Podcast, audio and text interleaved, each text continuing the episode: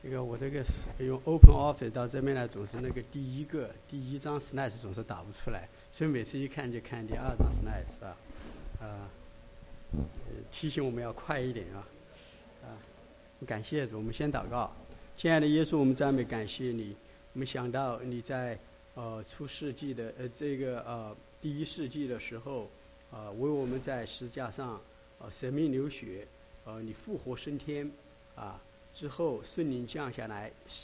教会就被建立起来。直到如今，你的工作没有止息。我们今天一起来学习在初世纪的时候教会的基本情况，是吧？我们有我们愿意在在在呃这个学习的过程里头，看见我们在这个时代之中，我们当如何仍然的顺服你，仍然的为着你做见证人。祝你怜悯恩待我们。下面的时光与我们同在，奉耶稣基督的名祷告，阿门。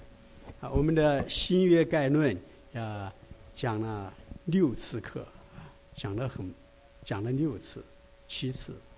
啊，这是第八次，啊，我们前面有两次讲到新约的一个啊，一个基本的情况，正点的形成，当时的社会环境，宗教情况。啊，我们都主要是集中在巴勒斯坦犹太人中间的那一段，我们都把这个讲过，花了两次时间，然后我们花了四次时间讲了四四四卷的福音书，我们都讲过了。然后上一次我们又回顾了一下基督耶稣的生平和他的教教导。在我们要进入到使徒行传之前，我们要对当时的教会、初代的教会啊啊，他们所处的那个环境。和他们自我认知对自己的啊一个定位，在这个社会里头的定位，在这个世界里头的定位，有一个呃概要的介绍。这样子，当我们下一次再进入到《使徒行传》的时候呢，我们就会比较清晰的知道啊啊，我们介绍这一些，一方面是让我们在读圣经的时候知道那一个社会的背景情况；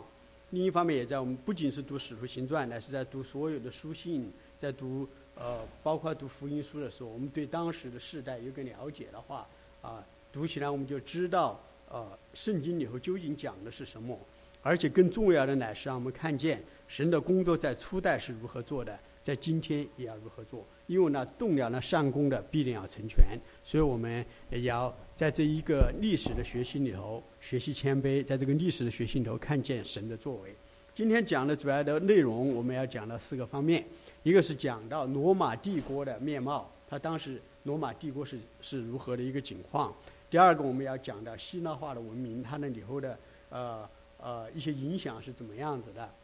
当时比较流行的宗教与哲学的状况是什是如何的。更重要的，我们就讲到早期的基督徒在基督里如何做一个新造的人，他们信的是什么，他们如何在生活，他们所持守的和世人。当有冲突的时候，是怎样的一个解决的方式？这一切我们都要呃要涵括到啊啊，我们就开始看下头的。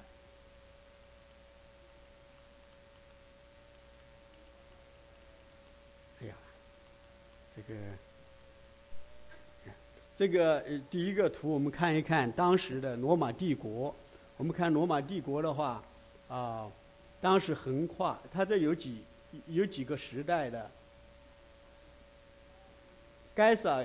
游流的时候是主前四十四年代的罗马帝国，它就已经是在这所有的这个地方都已经有了。然后在这个过程里头呢，然后就再有，当时就已经是，然后就再一个扩充，在扩充出去的时候呢，就是到了该撒亚古斯都，他一直他从公元前二十七年吧。一直到主后十四年，这是呃，这是呃，呃，呃，该撒亚古斯都他所在的时候，我们就看他就又征服了这些地方，犹大那个呃那个加纳泰这些地方都是当时弄呃，在他的在他的统治下所所征服的地方，以尼尼古还有这边的啊到什么地方呢？西西班牙那个上头那些地方。到一百一十七年的时候，就大致上，呃，又又有一些的扩张，一直到后面的时候，它那个罗马帝国就一直的在扩张，一直在扩张。所以罗马帝国它很兴盛。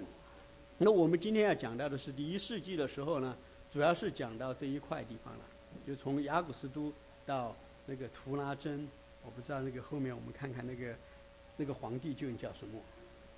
罗马帝国，他当时呢就说，呃，罗马人他的强项就在军事和组织结构这些方面，政治和组织结构以及他的军事方面是很强大的。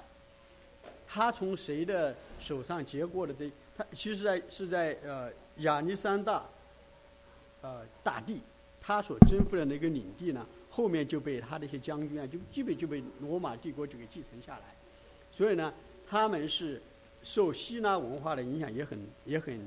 呃是相当的呃有影响的，相当的受到影响。那么在第一世纪的罗马皇帝呢？是一个什么情况呢？他们是当时是一个元老制，什么呢？他们就有他们有参议院，有呃不叫参议院，叫叫元老院，啊，就有一个有一个有个组织机构，suppose 是由那个元老院统治整个整个帝国的。但是呢，元老院就选出或者说认可皇帝，那个皇帝呢，然后呢就成为第一公民、全民代表，就所有的事实上就变成一个独裁者，就是他呢就可以就做很多的事情。说皇帝是凌驾于元老院之上，啊，所以元老院似乎是名义上的，像我们中国呃人民代表大会是是名义上的那个那个那个呃名义上的那个最高统治机构啊，但是他们在选出政治局，再选出这个来，最后选出国家主席，然后把国家主席各个方面，这个让跟皇帝有点不一样啊，但是大致的情况这样子。那么第一世纪的时候，罗马皇帝呢，第一个我们看见公元前。大约三呃三十年到十四年之间是雅古斯都，在这个事情这个时代这个时候呢是基督降生，啊基督降生我们上次讲的基督降生可能在公元前六六年左右的时候，这个在路加福音二章一节就讲了雅古斯都做做总呃做做呃雅古斯都做统治的时候谁做呃谁做总呃总督的时候做那个呃人口普查，然后在公元十四年到三十七年提比牛。这个是基督的传道和受死就在这个地方。那么在路加福音三章一节也提到，那个主耶稣基督拿那个铜银钱说这是谁的像和谁的号，并说到该撒的无当归给该撒，神的呃神的无当归给神。那个像和号就是提比牛的，就提比牛。他那时候就皇帝的像就呃就就就刻在那个呃呃钱上，这个就是提比牛。提比牛是雅古斯都的。呃义子，哎，他呢是，呃，雅古斯都是一个很开明的人，他他也很有能力，他他把那个帝国打下来，啊，实行了仁政，呃，大家都很爱戴他。他死的时候，他的义子是他的养子，就是提比牛，提比牛继位，提比牛继位的时候有五十多岁啊，他那个年纪也很大。他在那之前已经对这个政治是很熟悉的，但是呢，他继位的时候呢，雅古斯都就要他有一个事情要他做。叫他把他自己所爱的妻子给 divorce 掉，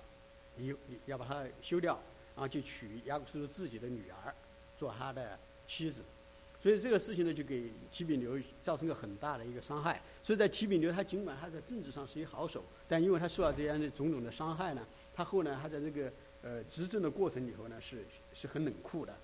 是很冷酷。所以呢，他呢做那个做那个呃做呃做皇帝的时候啊。大家都很怕他，都很怕他，但他呢也很英明，他做的也还不错。但他后来因为他那个猜疑心很重，后来就搞到，呃，在朝政上的话就搞得就很就很呃，那个元老院就很就很就很就很就很紧张，因为我不知道他会做什么。后来就下头有人要造反，就想谋杀他。在谋杀他呢，就已经准准备的就绪就绪都要谋杀他的时候呢，被他给发现了。所以他就把那些人就处死了。他处死之后，他就变得更加的、更加的猜疑。所以他在那个晚年的时候呢，那个呃罗马帝国呢也是搞得很、很、很、很、很 shaky，很、很麻烦啊。呃，等到他过世的时候，元老院就很开心了，呃，舒长长舒了口气。再这样搞下去呢，不得了了。你看那个我们毛主席那个呃过世了，中国人民舒一口气。那再搞几年呢，不知道会怎么样啊。那个提比牛，然后在这个。呃，接下来的是做了四年的亚里古拉，这个在圣经里头没出现。接下来就出来格老丢，格老六年间的时候就出饥荒，在《使徒行传》里头就预言说到饥荒有饥荒的时候，呃，保罗他们就弄捐资，就要送到那个呃呃耶路撒冷去，就是格老丢的时候。而在格老丢年间呢，犹大人呢就被逐出逐出罗马，所以百基拉啊、亚居拉、百基拉他们就从罗马率在那里和保罗同工，就在这个时候。后面就出现这个尼禄，格老丢他呃他死了之后呢，就他有一个阁老丢死了之后。阁老丢他是怎么死的？有有有一个事情，就是尼禄的母亲啊，阁老丢，哎，是这么一个情况，我我记得不是很清楚啊，我我要再找一找，我我想不要花太多时间弄它。总而言之，要讲到这个尼禄的时候，尼禄的母亲是尼禄很年轻，尼禄做做做呃呃，葛老丢可能是被尼禄的妈妈用毒蘑菇给毒死的。他呢就把他那个给呃弄死了，弄死了之后呢，尼禄呢就是他的就就做做皇帝，但尼禄做皇帝的时候才十三岁，所以呢主要是他的母亲在做，他母亲是个很很恶毒的妇人啊。那么我们就想到他那个维纳斯他的儿子坐上宝位坐上皇帝的话，他就把那个用用把自己的丈夫给毒死这样子的。所以尼禄上来之后十三岁，等他慢慢慢慢长大了之后呢，他的残暴性情就改改了，他第一件事就把他自己母亲给杀了。你看，他这个很很坏，他用那个有他他有他的害他自己有一个害就用他用脚就踢死了，而且他那个很荒淫无度那个人，就做很多很多的坏事，这样的民怨就很大。在这个情况下，他就要转移民怨呢，他就在罗马城里头放火，那放火之后就归咎于说是基督徒干的，然后呢，基督徒在他那个情况下就就遭受很大很大的逼迫，就这个尼禄尼禄的时候，啊，呃。接下来的一些呃皇帝呢，我们也不多讲。后面讲的这一个六十九年，公元六十九七十九年的时候，这一个维维斯帕先，他的他那时候正在围困耶路撒冷，在围困耶路撒冷的时候呢，这个这个皇帝在就在那就在就在皇宫里头就被人就给暗杀了。在这么个情况，就有一个人就想就想自立为王什么之类的。所以他的父亲在围困耶路撒冷的时候呢，他就回去了，他就回去，他回去就把那个人弄翻了呢，就人就推用他做皇帝。而提多呢，那时候呢就接，他就把那个归，呃，攻击耶路撒冷的事情交给他的儿子提多。所以我们知道提多太子，我们说一方面说提多太子、提多将军，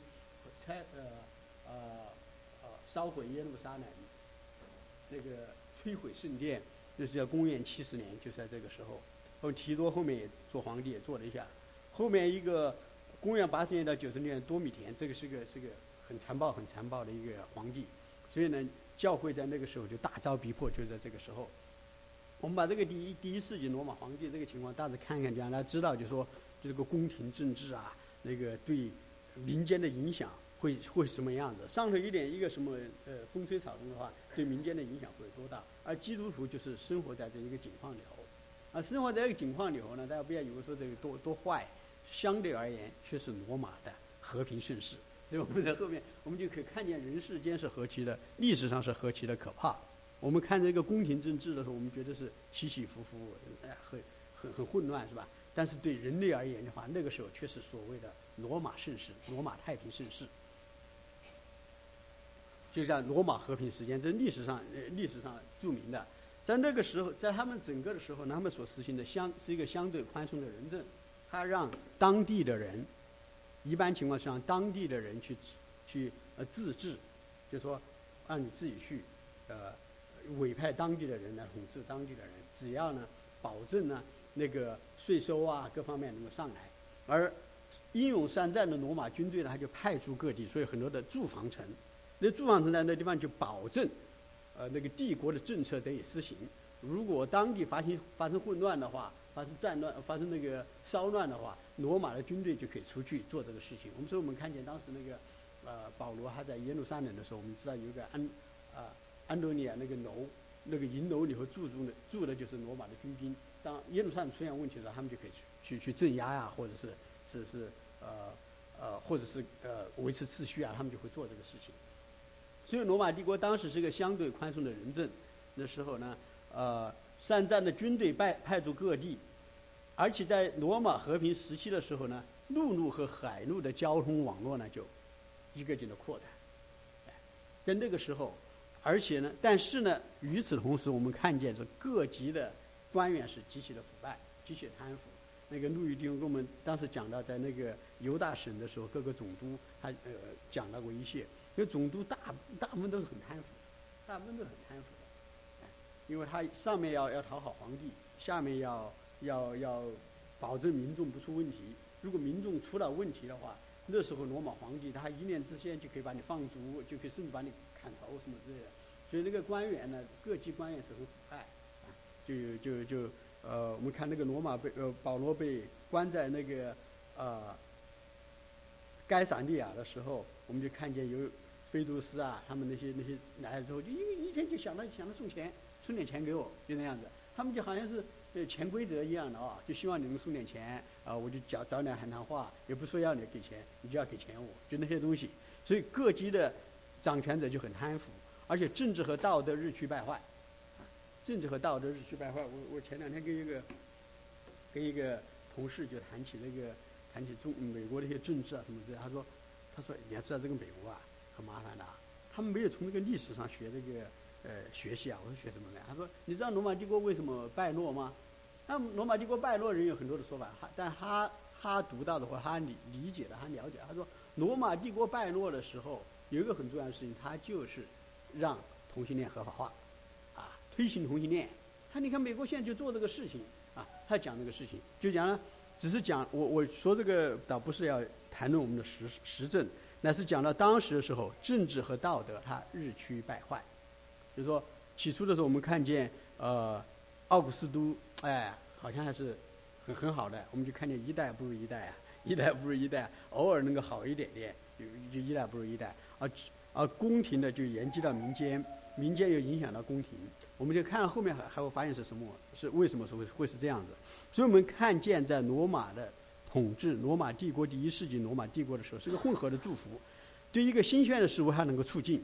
因为它毕竟让当地的人嘛，啊，当地的人去弄，就说不像一个中央集权的，我就一套就推行下去，所以呢，就说可以能够有个一个一个混合并存的阶段，它能够，但是因为它是个专制的一个情况的话，它也能压制。所以我们看见那些压迫，就是这样来的。好，我们再看下楼，我们要再讲讲希腊化的文明。那时候罗马帝国呢，就称为西罗世界啊 g r o Roman World。为什么呢？它第一个，它领领土方面呢是罗马的，但是文化层面呢是希腊的。啊，因为那时候希腊呃在亚历山大大势那个征服那个欧亚欧亚非那个，都都都做得很好的时候。希腊文明已经是相当的发达，啊，罗马人我们刚刚讲罗马人是在他的他的呃组织构建方面建长建长，而这个希腊文化呢，希腊化他们是文化和文明方面极其的高超，所以在这么在当时呢，就是说尽管是罗马人在统治，但是希腊文化大行其道，广为接受啊，那个文化呃这个语言，比方说罗马帝国罗马人其实讲的是是是拉丁文嘛，在他们官方文件文文。官方语言，但是呢，在罗在那个整个的罗马帝国里头，通用的语言、商业和文化的语言却是希腊化啊。所以我们看见我们的新约，新约圣经是写成是希腊希希腊文写的啊。但是后面罗马那个啊天主教他们就用的希呃用的拉丁文那样子那样子搞起来了。那当时希腊化带来一个事情，就有一个社会意识形态的问题。这个社会意识形态，他们当时希腊人就讲究一个事情，就是建立和建造城市。他为什么要建立和建造城市呢？他认为人和人在一起的时候呢，就能够彼此共享一些资源。这第一。第二呢，人和人在一起的时候，可能有彼此能够帮助。哎，这个这个这个就这样想的了，是吧？啊，所以在希腊希腊文化呢，就就搞得呢，大家就都很。很愿意聚集在一起，但当聚集在一起的时候呢，初衷说是要彼此能够帮助、彼此资源共享，而实际结果却不是这样的，就产生很多的贫民窟。哎，大家都都在一起的时候呢，就那个因为那个那个呃富有的就把他的那个都财富都集中了，剩下的呢就就就很贫困。在这么一个情况下呢，就说个人就迷失在群体里头了。就为了群体的利益，个人就好像就不存在了。在这么情况下呢，个人呢在那个在那个城市里头呢，就是很迷失的，是充满了绝望的，是没有什么希望的。在这么情况下，事实上对于呃福音的广传呢，却是一个帮助。那我们再看见这个希腊化的文明，它还带了一个事情，就是宗教上的混合主义。宗教混合主义讲什么？就是说，因为罗马帝国它呃吞并了很多，或者很多人归附它，那样子，它就很多的小的王国啊、小的帝国啊，就都给都给联合起来了。联合起来之后呢，各个个体呢又保存自己的文化和宗教。各个个体、各个小国家保持自己文化宗教的时候，但是你必须注意一个事情，因为和别人的不一样，所以呢，这时候就一个混合的，就是说叫并存。第一方面并存，第二方面呢，就当时流行一个看法，就是说，神只有一位，真理只有一位，宗教的实体只有一个，而所有的其他呃，而所有的宗教的表现形式呢，都殊途同归。哎，这跟我们现在很多很多人认为的是是是很相像的，就认为殊途同归，因为真理是一样的，只是表达方式不一样。那样表达方式不一样呢，最终呢，我们都会只要在我的这个宗教里头好好的 practice 呢，我最后你就会达到同样一个结局。这这当时一个宗教混合主义的一个呃，在罗马，在希腊化的文明里头一个比较盛行的事情。我们再看当时的宗教，呃，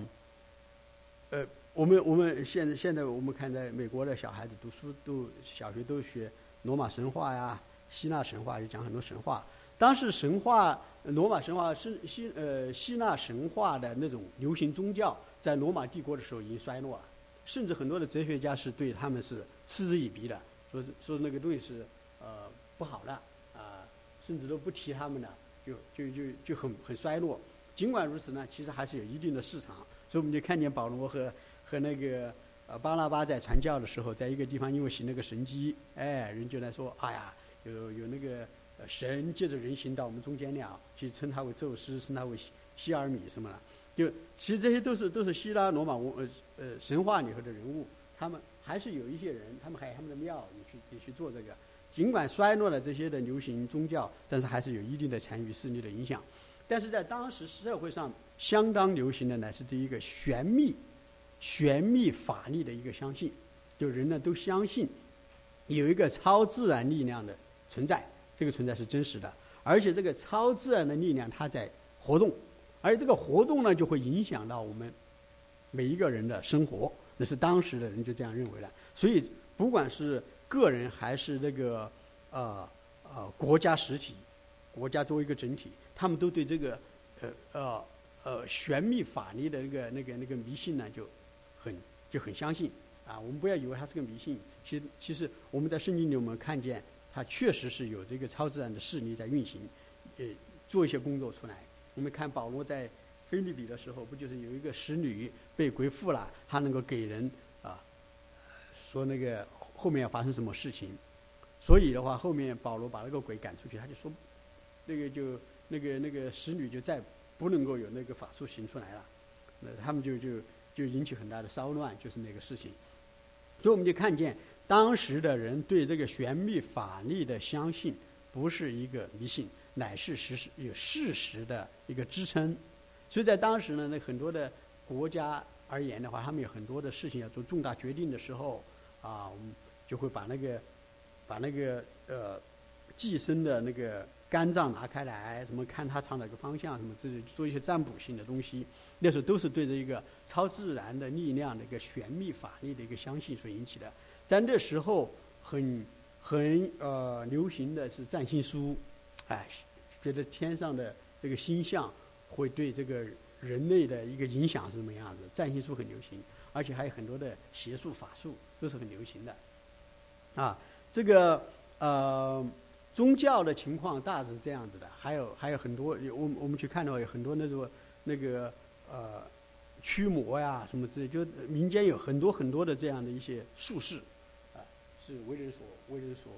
呃接纳的，为人所接受那样子的。那时候呢，并存的希腊文化并存的，再一个就宗教，呃，就哲学。我们知道哲学，呃，包括我们现在的呃搞哲学的啊。都没法离开那个我们当时知道的柏拉图啊，亚亚里士多德，还有一个是谁？苏苏格拉底，他们在当时的那个哲学水平就高的高超的一个地步。到现在的话，你很多东西都没有超越它啊。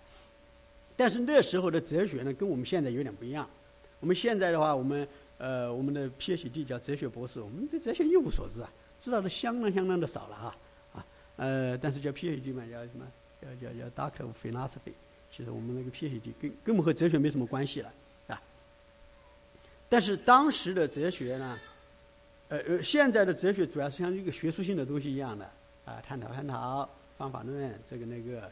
但当时的哲学它是和宗教是个并行的东西，它的主要的目的是为生命的终极问题提出答案。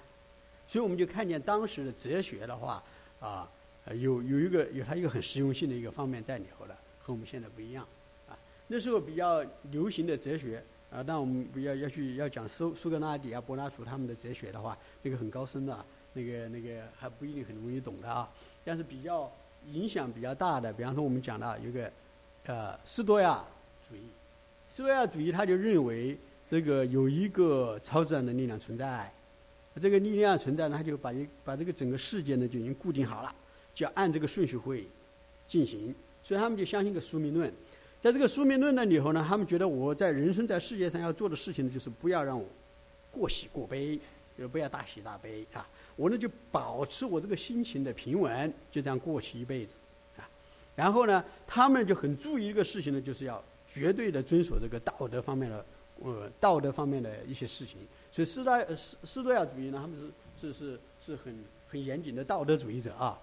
但是他们相信的这个神呢，和我们基督相信神不一样。和犹太人相信神不一样，犹太人相信的神呢是个 personal 的，就是他是有位格的，和人愿意交通的，是慈爱的。而这个斯多亚他们相信那个就是一个 impersonal，就非人格化的，和和人呢，呃呃，你不能向他祷告什么之类的。而我们基督徒和犹太教里头，他相信的神呢，就是说我们和他有相信，呃，有有有有呃可以有交通，而且呢。我们相信神是掌管一切，但是呢，神同时赋予每一个人有自由。这个自由呢，可以你可以做出选，做出做出选择，而且你做出选择呢，一定，而且会有一个结果选出来。所以这和斯多亚就不一样。还有一还有一个就犬儒主义啊，犬儒主义呢，就是对这个啊道德这个方面的那个就是极其鄙夷，他们对这个。犬儒主义对对道德方面的东西就极其的鄙夷，对传统的东西就极其的鄙夷，他们就是那样子啊，呃，啊，就狂热，就什么东西都觉得这个这个呃不对，啊，对对这个呃呃社会的一些呃稳定的一些东西呢，他们都嗤之以鼻，就不不不在乎。和他们相对的，这个是他对道德方面的；和他相和他相平行的，就怀疑主义，就是对知识方面的。怀疑主义在知识方面就是什么？就说知识没有所谓的，没有没有什么绝对的真理，因为知识都是每一个人你个体在经历的时中间所获得的，而你因为你一个一个人的经历、一个人的观察毕竟是有限的，所以呢，这个知识呢，你你你所认为的好的知识跟另外人认为的好的知识呢，那可能是不一样的啊。在这么一个情况下呢，所以怀疑主义对这个理性、对这个知识方面呢，它就像那个。犬儒主义对道德、对这个社会的传统一样，他们就对那个是一个否定的呃状态的。你所以我们就看见那个呃第一世纪福音要传道的时候，也必须面对这个犬儒主义和怀疑，因为呃我们基督徒和呃犹太人都认为说理性是存在的，理性而且是很有很有作用的，而且这个理性呢会成会一个什么事情呢？就会说啊，我们必须让。我们的理性留出个空间，这个空间是为谁的呢？是为神的启示进来的。所以这是基督徒和犹太人他们都认为说，这个呃人有理性是神所赐予的，但是人的理性不是占据我们的一切，而且理性要留一个空间让神的信仰、让神的光照、神的启示要进来啊。所以呢，因为基督徒和犹太人都认为神的道德性，所以我们对道德也很也也是也是要。有一个很高的一个标准要要要持守的，那呃，我我还我我我比较有兴趣呢，我是看这个这个 E.P.Q. 这个伊比库罗啊，那个我们现代人很多人把它翻译成享乐主义啊，享乐主义。这其实我我我一直也以为就享乐主义，什么享乐主义，我就认为这伊伊比库诺的人呢，就是喜欢喝喝酒啦啊，一天到晚就就就就放纵啊，呃，就去搞那个。那其实不是这样的。伊比古诺呢，我我我后面我学一学呢，我发现一个什么呢？他们就是古代的无神论者，啊，唯物主义者，或者说是，他们认为这个整个宇宙呢是由一些原子流所组成的。这原子流在这个过程里头呢，有一些呢就偏离了轨道，然后就一碰撞呢就搞混乱呢，就搞出我们这个世界来。啊，这个人呢就在在这在这个混乱的过程里头，就出现我们人。实际上人呢就没有什么意义，人没有什么意义。那么你生存究竟要为什么呢？他说你们生存呢目的只有一个，就是要。Be happy，要 pursue the happiness，哎，这个跟跟那个呃呃我们那个宪法啊有点像了啊。你要你要你要 pursue happiness 啊，但你这个 pursue happiness，它现在就出现问题了。有伊比古鲁就就讲一个什么事情说，什么是 happiness？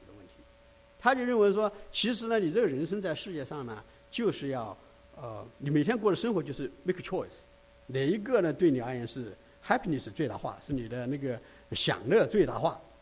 所以呢，有些有些人呢觉得喝酒呢可以使我享乐最大化，有些人觉得呢，我如果遵守社会道德规范呢，会使我的那个呃呃这个这个这个享乐更大化。所以呢，我我我我在读到这个伊伊比古鲁这个这个情况的时候呢，给我很大的一个一个一个一个发现啊，就什么就是说，其实那个呃讲这个享乐主义的时候，他们对这个 happiness 的定义其实是个很重要的事情。对我们基督徒而言呢，我们就知道说，人生在世的话。我们的目标，你也可像伊比古鲁一样说，就是追求追求 happy。但你 happy 在哪里有呢？只有在基督里头。你必须把你自己的生命交给神的时候，才有真实的、真实的、真实的这个呃呃乐趣，真实的喜乐在里面。当然呢，这个和伊比古鲁有个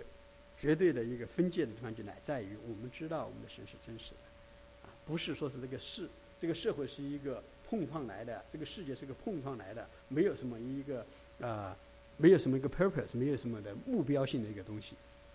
那么，我们就看见当时的宗教与哲学就是如此的啊五花八门啊。所以我们就看见，当使徒们他们出去传福音的时候，就会和这些东西产生一些的撞击啊。在这么个撞击的过程里头呢，我们就看见呢，有些人呢就会很容易就接纳，有些人就会很尖锐的来冲突。这是当时我们在。我们这样在《使徒行传》里头会看见的，而在早期的基督徒就是在这么一个社会环境里头的时候呢，他们就在这个世代中呢，就有一个，哎，我好像有有一个 slice 给搞掉了，还有一个 slice 给搞掉了，哎呀，啊，要讲到一点就是什么？就是说起初的基督徒他们是如何啊？呃，或者说起初的基督徒，他们是一个怎样的一一个一个一个群体？而这个群体，他们是怎样的在这个世代里头自我定位？我们就看见在《使徒行传》里头，我们知道五旬节是一个分水岭。我们知道耶稣基督降生在世上行走传道，然后后来他就为我们的罪钉十字架，然后被呃埋葬了，从死里复活升天。升天之后，圣灵降下来。圣灵降下来的时候，一降下来，是教会就就就产生。圣灵一降下来的时候，就产生了一批人。那起初主耶稣就在世上，在复活之后升天之前跟随他的一些人，在圣灵降下来之后就变了样，就变了样。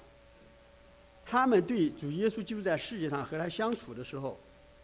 主耶稣基督所做的一些事情，仍然深深的印在他们的脑海里头，是吧。他们，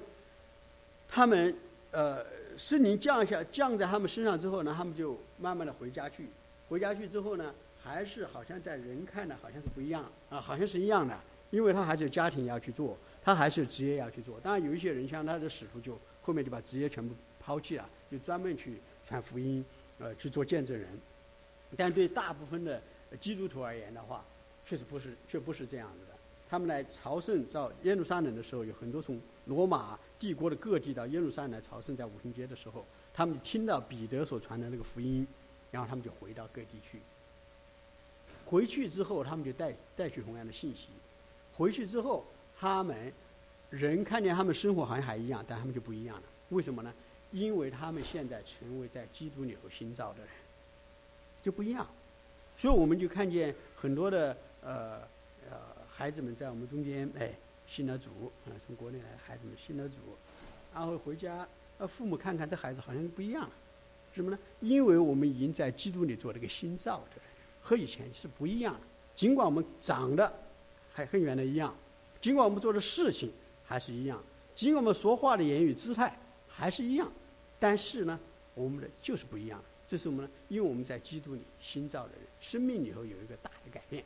就是因为圣灵降下来，主耶稣基督的生命在我们里头。那初期的教会的基督徒呢，也是如此。那么呢，他们那时候怎么定位自己呢？他们觉得自己是神的选民，是旧约应许的继承人。因为在那个过程里头的话，在在那个呃福音在传播的过程里头的话，出现一个事事情，就是一定要。和犹太教这个冲突就发生了，因为传给了外邦人，犹太人认为自己是神的选民，而基督徒就说：“哦，神的选民不仅仅是犹太人，因为在旧约里头已经讲到了，神要借着耶稣基督，要借着他的受告者，要借着亚伯拉罕的后裔，要赐福给外邦人，赐福给万国的人。”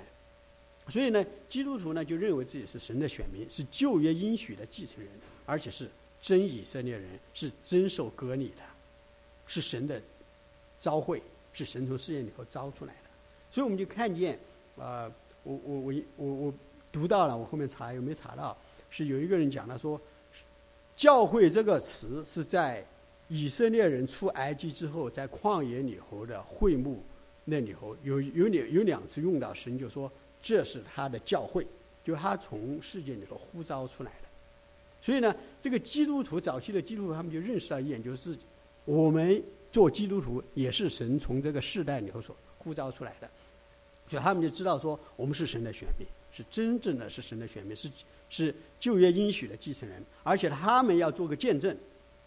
他们是见证人，见证人乃要见证一个事情，见证人见证什么？就见证主耶稣基督。所以他们所到任何地方去。所传扬的信息，或者说他们福音的中心，就是耶稣基督。他们要去做见证，乃是耶稣基督其人其事，他在世界上所做的一切的事情，他的教导，他从死里复活，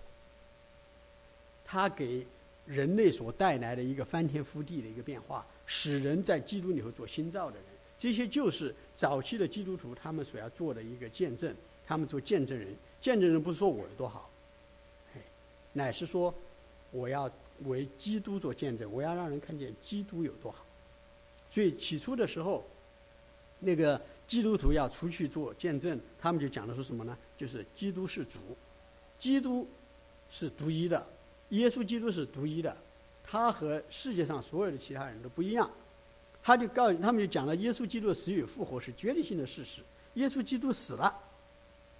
主那个基督徒说死的那个是主。哎，奇怪了啊！主其实跟神当时说主的时候和神是等同的，所以基督徒做见证说耶稣基督是主，死的是主，而正是因为他是死的是主，所以他就从死里复活。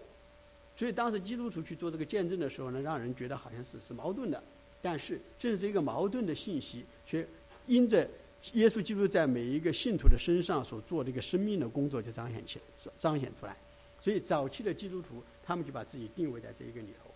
而这个时候，这个世代人，这个呃，在这个第一初世纪的时候，我们就看见逼迫一天天来到，而且耶路撒冷被毁也一天天来到。那时候，基督徒在各地的零星的逼迫也一天天来到，但在那个时候，早期的基督徒靠主就站立得稳。这给我们在今天这一个所处的一个时代里头，基督徒一个极大的一个啊，极大的一个提醒。乃是知道我们的神开始做了一个工作，到今天他仍然在继续做，他仍然在我们这一帮属他的民中做，在我们呃呃，在他自己的选民，就是我们这些基督徒的心中继续在做。尽管这个世代一天天的好像是要衰落下去，一天天的日景呃呃呃呃叫什么来着？叫啊，要越久越恶。我们看这个世代越久越恶，不仅仅是我们看在在美国。啊，来在我们的祖国中国，我们看见全世界各方面的问题一天天来，人口一天天增多，是吧？死去的人也更多，彼此之间的互相的毒害，我们记住，我们我们我们呃，看见中国的食食品安全问题，啊，呃，瘟疫的流行，啊，啊，人心的空虚，但是我们在这一切的看，在一切的似乎的迷雾迷雾里头，我们基督有个盼望，知道神把我们放在这个世界上，为他做见证。我们知道神把我们放在世界上，因着耶稣基督从死里。呃，死而复活这个事实要给更多的灵魂听见，这样呢，我们就知道神在当时如何做工，今天人要做，今天人要做，因为神的工作还没有做完，当他做完的时候，他要来，因为当初的基督徒他们就知道，有一天，基督的日子要来到，神的日子要来到，那一天就是这个世界啊都都要活人死人都要在他面前受审判的时候，早期的基督徒。呃，呃，呃，都有一个任性啊，就使徒信经的事情。他们当时要基督徒在，我我刚才讲到的基督徒的自我认知，他们有一个很重要的一个事情已经提出来，就三位一体的问题，这是和犹太教他们有些人没法调和的地方，乃是说耶稣基督是神，因为耶稣基督他耶稣基督是神，在一个肉身里头的显现。神一切神本性一切的丰富都有形有体的居住在耶稣基督里头，啊，呃，当呃早期的基督徒他们有一个使徒信经，就讲到他们的信仰，啊，呃，这个我们现在所看到的这个可能是引导第六或第六第七世纪发展成的，但是主体的就是讲到啊，讲到当初他们信仰的一个告白，啊，我们一起读一读这个使徒信经啊，啊，我信上帝。那全能之圣父，创造天地之主，我信其独生子之圣子，我主耶稣基督。我信耶稣为受感动，童真于玛利亚所生。我信耶稣在本丢比罗达手下遇难，被钉十字架，死而埋葬，降至阴间，第三日从死复活，升天，坐于全能之上帝圣父之右，后必自彼处降临。审判生人死人，我信圣灵，我信圣而公之教会，我信圣徒相通，我信赦罪之恩，我信死后必复活，我信永生。阿门。这个当初的他们可能是一个受尽的时候的一种任性的一个一个啊呃对他们信仰的一个一个告白的一个一个一个信条的，但是后来就嗯。呃是一个洗礼的信条，但后来就不不断的发展到这一个情况，啊，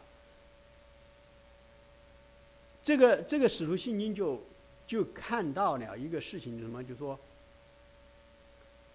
基督徒和犹太教的分别就出来了，就在神的独生子耶稣基督这个事情上，而因着这个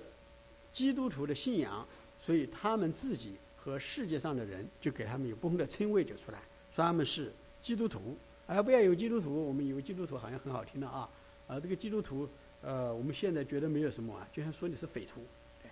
啊这一说匪徒大家就知道不好听了是吧？但是说匪说基督徒的时候是一种蔑视的话，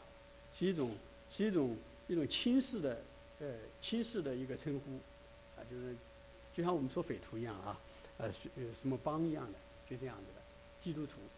他们说我们是这个信奉这道的人，啊，the follower of the way，或者说是这个啊，跟随道路的人，啊，是见证人，啊，就是那时候就说这一切的，一切的称谓，就都会为世人所认识，也是基督所接受的，因为啊啊，早期的基督徒就知道我们。都被神从世界中所呼召出来，那要成为一个整体，要成为一个教会，要成为荣耀神的一个教会，成为神所居住的所在。当初的基督徒是如此，神的工作在当时做了，在今天仍然做。我们感谢主啊！这个，呃，这个就是我们这一个呃初期教会的世界和基督徒对自己的自我认知的一个一个简介。我们下一次就会是由陆羽弟兄开始讲到《使徒行传》，我们会是换两次是吧？